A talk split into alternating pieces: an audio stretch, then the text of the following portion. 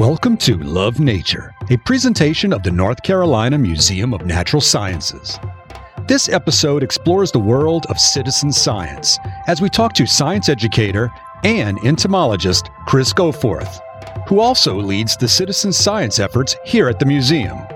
If you have ever wondered how you can get involved in scientific research, this episode is for you. If you are enjoying our podcast, please subscribe and share it with others. You can find the show and subscribe at love-nature.org, and you can explore the museum at naturalsciences.org. Now, here are our hosts CEO and Director of the museum, Dr. Eric Dorfman, and Chief Veterinarian and Director of Veterinary Services, Dr. Dan Dombrowski. Chris Goforth, it is great to have you on the show. Welcome. Welcome. I'm happy to be here. My first question or, or, first discussion I hope to have really just starts with the definition of citizen science. So we've talked about it a little bit on the show, and we've got uh, you here today, and we're we're dying to ask you about your your job and your career and how it focuses on citizen science. So, ISA Citizen Science is a partnership between the public and professional researchers to answer scientific questions. And so, what that means is that this is a way that anyone, regardless of their level of experience with science in the past, can contribute something meaningful to science. Uh, so, they're generating new knowledge that's useful to someone in some way uh, and is actually contributing something real to you know, real research. So, you don't have to have any experience at all then? Not necessarily. Um, some people have a lot, and some people have next to none or none. Uh, it just depends a little bit on the project and kind of what they're asking you to do. Some require a little bit more expertise than others, but a lot of them are very entry level. And if you've never done any science at all, but you just have an interest, that's going to be sufficient. Right. So, and what about now? We've got a number at the museum. We've got a number of citizen science projects, and I I'd love for you just to talk a little bit about what they are. What what what could people do in your program? One of the projects I really love is done by the Genomics Lab at the museum. Uh, it's called Monkey Health Explorer. Uh, that is an online based project where they have given you a photo of a slide, a, a blood smear slide of a, a rhesus monkey, a rhesus macaque, and you are classifying the types of blood cells that you see. So they're really interested in kind of immune cells. So you're looking for white blood cells and other immune related cells in the slides and basically mark them on the screen and count how many there are. That project, because it's entirely online, provides you training the first time you log in, shows you what those different cell types look like, how to mark them. Uh, it's kind of got the, the training built right in, which is a really, really great opportunity. Uh, mm-hmm. We have um, space project. So one of our astronomers um, has a project looking at spiral galaxy shapes and has people mapping spiral galaxies. And they're basically just tracing the arms on the spiral galaxies. Uh, I run a project called the Dragonfly Swarm Project, where I'm looking at uh, dragonfly swarming behavior worldwide, and people basically just tell me stories about these big mm. groups of dragonflies that they saw. So that one's an insect behavior related project. How much from your experience, how much citizen science data makes it out into the the useful science world? Do you think? I would like to think that most of it does. Um, most people have like a real question they're trying to answer with their their data, so they're really working towards some end goal with the, mm. the data collection that they're doing. So they're really trying to further their own work um, mm. using this data that is generated by the public. Um, and there actually there's another type of citizen science as well. We've really been talking about kind of top down kind of scientists generating the projects themselves, but there's also this kind of other approach where people can be interested in solving a problem in a neighborhood or a community or you know for their themselves and they're reaching out to scientists to get the help that they need to collect the data that they need to be able to actually pursue that problem and try to solve it uh, so that has a little bit of a different kind of approach. Um, they're trying to actually solve a problem at the end, and they are really invested in solving that problem. Right. And so, a lot of times, they want to use that data to help better their own lives or their communities, their own community. An example of that kind of project. Well, I always think of the the Flint water crisis uh, for this one. Mm-hmm. Um, the the lead in the water was really confirmed by parents who were unhappy about their children getting sick. They thought that it was coming from the water. Uh, they reached out to a lot of scientists and were turned down by a lot of them, and finally got one that could help them collect the the data that they needed from their their tap water to show that there was actually lead in the water. So that was, you know, parents with sick children, you know, they're very heavily invested in the outcome of that. Mm. They wanted to collect data that was rigorous enough to prove that what they thought was happening was actually happening. I- Is there a network or is there a way people can sort of reach out and get involved either in these uh, sort of preset projects or, or, like you said, when they have an idea or a community issue that they want to apply science to? Yeah, for community issues, a lot of times you already kind of have a built-in network. You know, you're reaching out to your friends and other members of your community. Um, you might work through a community center, a, a you know, a library or a school. Uh, so you, a lot of times you have that kind of built in. Um, for the top-down kinds of things, um, a lot of scientists are using a, a platform called SciStarter, uh, and that is an aggregator of citizen science projects. And anyone that has a citizen science project can put their project on SciStarter.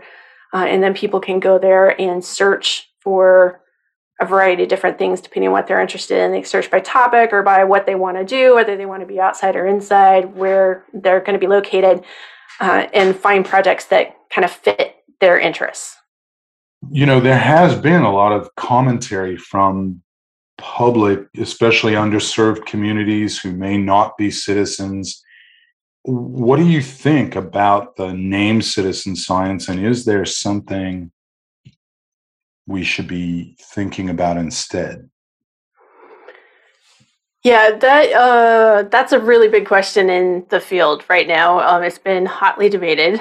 Um, I think citizen science is problematic um, for the the just the word citizen is problematic on its own. Um, it might be slightly less problematic in our area than other areas, um, but that doesn't necessarily mean it's a good thing to use um, because you know you want everyone to feel welcome. Mm. But there has been a little bit of a backlash. A lot of people are moving to community science, um, but there's there have been some very vocal people who are very opposed to the idea of using citi- community science instead of citizen science, mostly because the environmental justice community has been using community science for a long time, and they don't always see themselves as part of citizen science. Like the citizen science community sees them as part of citizen science, but they don't necessarily see themselves as part of citizen science and they're not very happy all the time about us co-opting their word uh, or their name Oh, the way they do things. And so there's been actually a pretty big backlash from um, some very vocal people about using community science instead of citizen science for that reason Hmm. uh, so i've not personally been really gung-ho about community science as a word but there's nothing else that's really better. Um, I, I like the things that are more like like public participation in scientific research is probably the best thing that actually describes what people are doing, but it's so long. You know, no one ever wants to say public participation in scientific research. That's insane. Um, and PPSR doesn't mean anything to anyone that's not in the field. Um, and it, it's really more of like a collaborative science. Or I, I, I just don't think anyone's really come up with a good name yet. right. as a scientist or as a veterinarian um, and a scientist, uh, we we a lot of times uh, what we do or we we always try to end in publication, right? Do these projects lead to peer review publications? Like, do you have examples of of you know data collected and and being published? Yeah, I mean that happens all the time. It most of the people that are running these projects do want to publish the data, unless it's a you know community based one where you're trying to solve a, a local problem. That one might not get published. But uh, one of my favorite examples is actually a dragonfly example. Uh, there were researchers that used data from iNaturalist. Uh, which is a um, wildlife sharing platform. Uh, it's not a citizen science project on its own, but can be used to generate citizen science projects within the platform. Uh, they took pictures of blue dasher dragonflies and classified how much amber coloration there was on the wings, and then looked Mhm. at a latitudinal gradient to see if there were differences in how much amber um, was present on the wings, depending on how far north or south they were. And they discovered that there was a difference, that the ones further north have um, more amber than the ones in the south.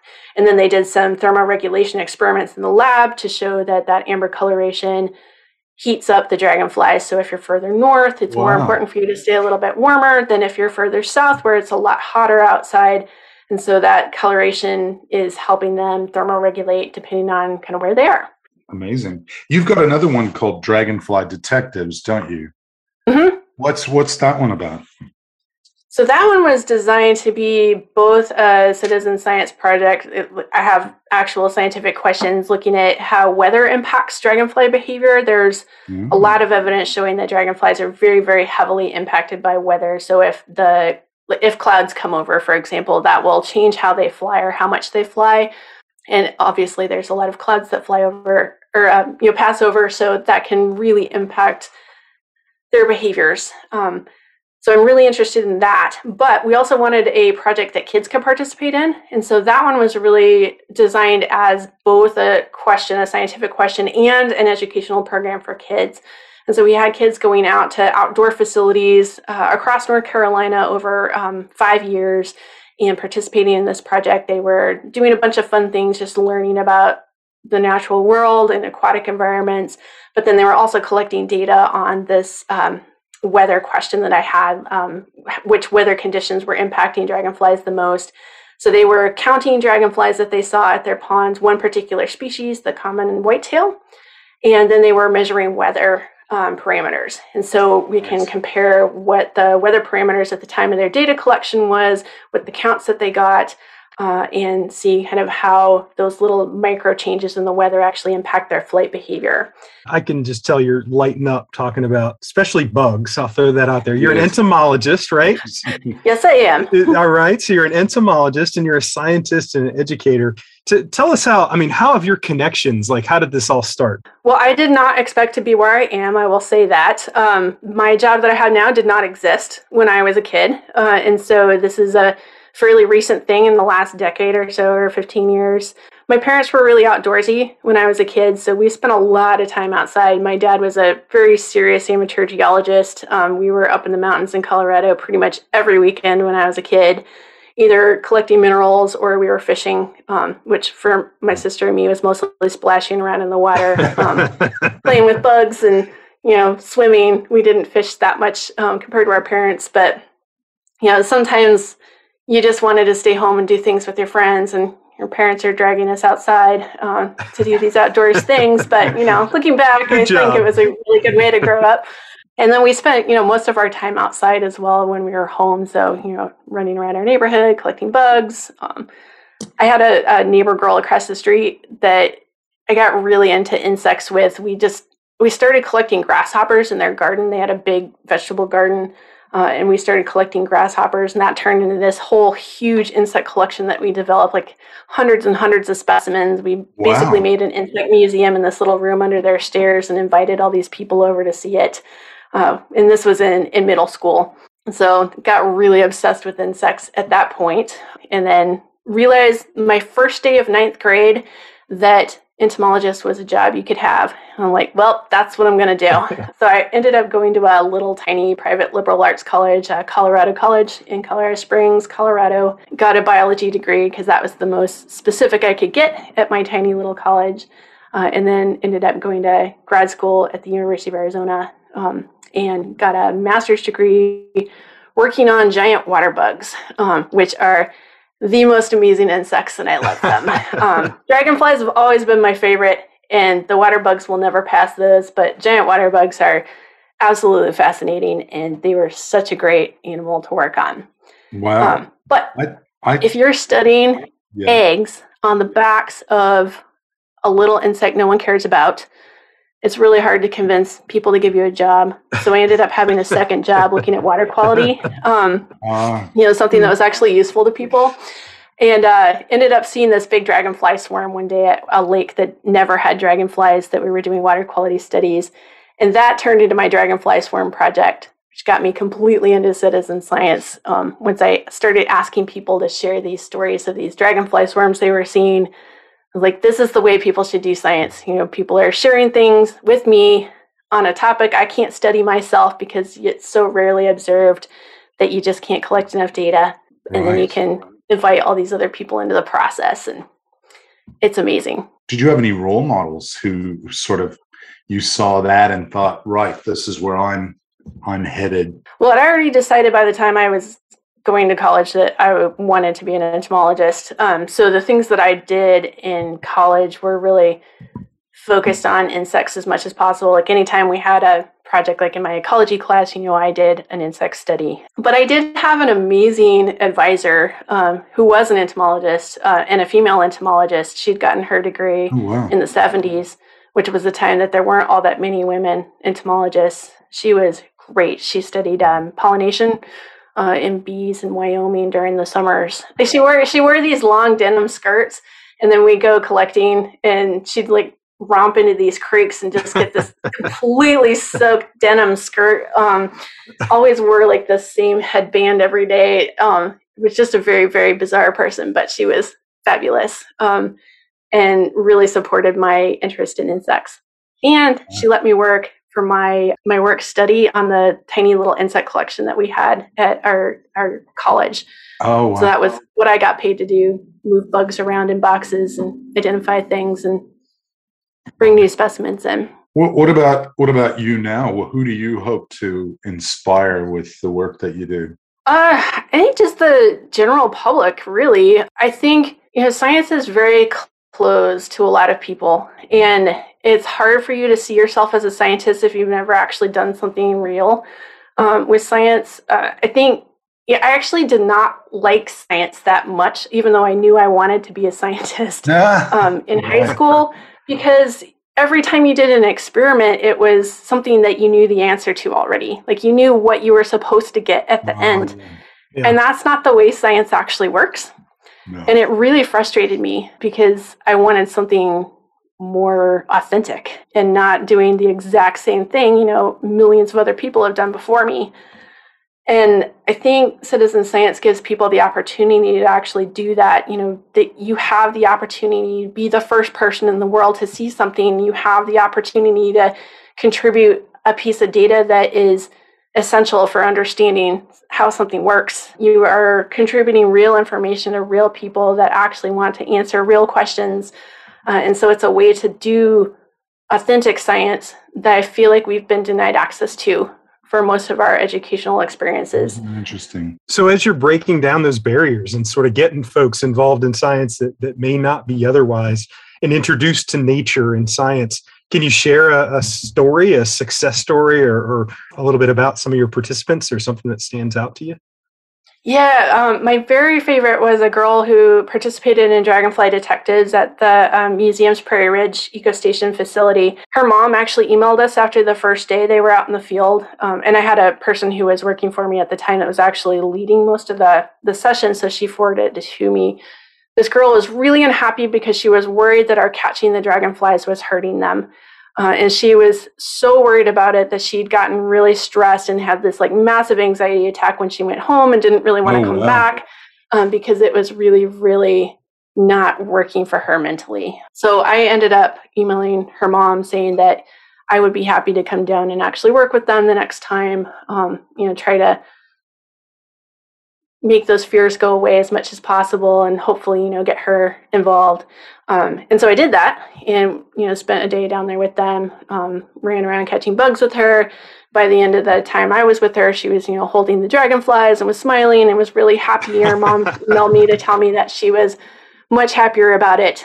But then after they were done, she actually started this whole dragonfly club for the people in her homeschool group and uh, was taking all these kids out to ponds and teaching them how to identify the dragonflies and how to catch them. And, uh, you know, was bringing her a little field guide that she got out of the, the um, program and uh, just sharing it with other people. And I just thought that was so amazing because, you know, she went from being absolutely terrified she was destroying these animals to being completely fascinated by them and taking other people out to learn about them too. Are there aspects of science or or aspects of projects that lend themselves more to citizen science than not? I do think there is a really heavy emphasis on environmentally focused projects of various types. So those would include all the biological science type ones, Uh, I think because those were the early adopters of the kind of modern way we do citizen science, you know, using right. the internet, having people report things that they see. Those are not the only projects out there. There's so many others. Right. Um, there's a lot of environmental health projects that are really important. There are a lot of things that aren't necessarily even considered science specifically. Like social sciences have a lot of projects where people are transcribing logs and um, right. you know yeah, documenting sure. historical records. So there's a lot of different opportunities for people to participate in a lot of different ways. There's always a little bit of a question at the citizen science conferences, you know, about like why are there always so many of these environmental kind of projects and they kind of overshadow the rest of them. Um, yeah. Honestly, I think it's just because it's it's easier a lot of times to do those. You know, people care about those things that live around them. They want to learn more about them, and that's a really easy way to kind of get into learning more about you know your neighborhood birds or the bees that live in your garden. But like those health projects are really important too and you know we've got all these astronomy projects. There's just so so many uh, opportunities out there if people just know they exist. What what about the pandemic? How has that affected your work participation and maybe w- what people see as a valuable project?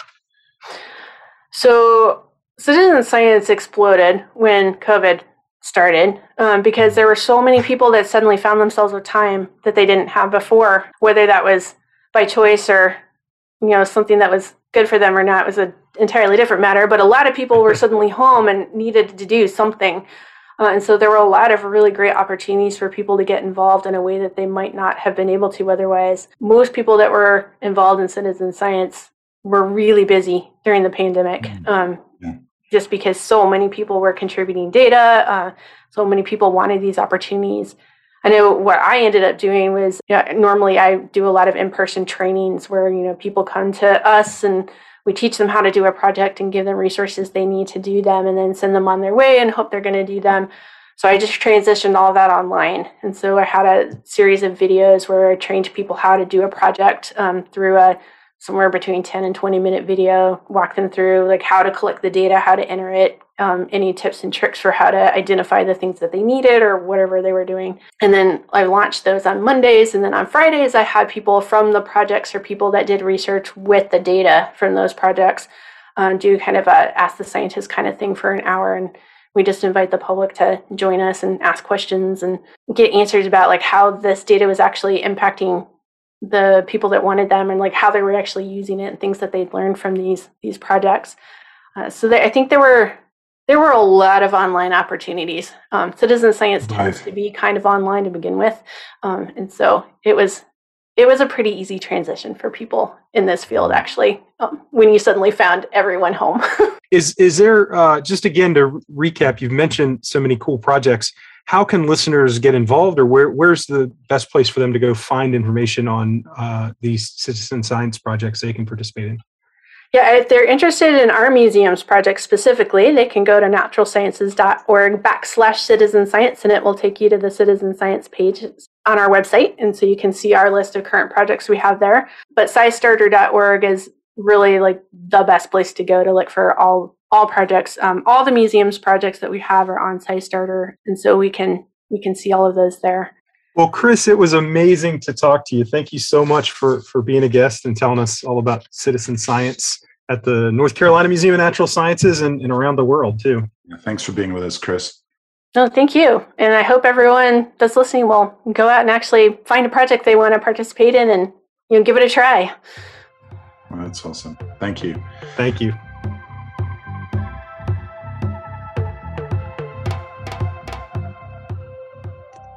Wow, that was amazing, Eric. It's always so much fun to, to talk to Chris and, and hear about her job. She has a really cool job bringing people to, to science and science to people. What, what do you think? What was your take home message from our interview today? Well, for me, it's all about breaking down the barriers of science. You know that we we do that within the museum, where guests can come and see the science process happening through glass. They can see laboratories and people working and making discoveries. Well, this to me is even more on that trajectory where, in order to break down the barriers of between a participant and science, it's so much easier to do that if you're involved and you're invested in making those discoveries. So that's really amazing. But also, as Chris said, it's actually helping gather data that researchers couldn't do on their own. And, and so both of those things for me are, are really important parts of this whole field of, of work. Thank you for joining us for Love Nature. Our next episode features Professor of Architecture at NC State University, George Elvin. We will discuss architecture and mitigating the negative effects of human design on the environment. So you never miss an episode, be sure to subscribe and please share with others who may enjoy our content. You can find all of the links discussed in this episode, as well as ways to subscribe, at love nature.org. You can check out all our museum has to offer at naturalsciences.org. Love Nature is a production of the North Carolina Museum of Natural Sciences, located in beautiful downtown Raleigh, North Carolina.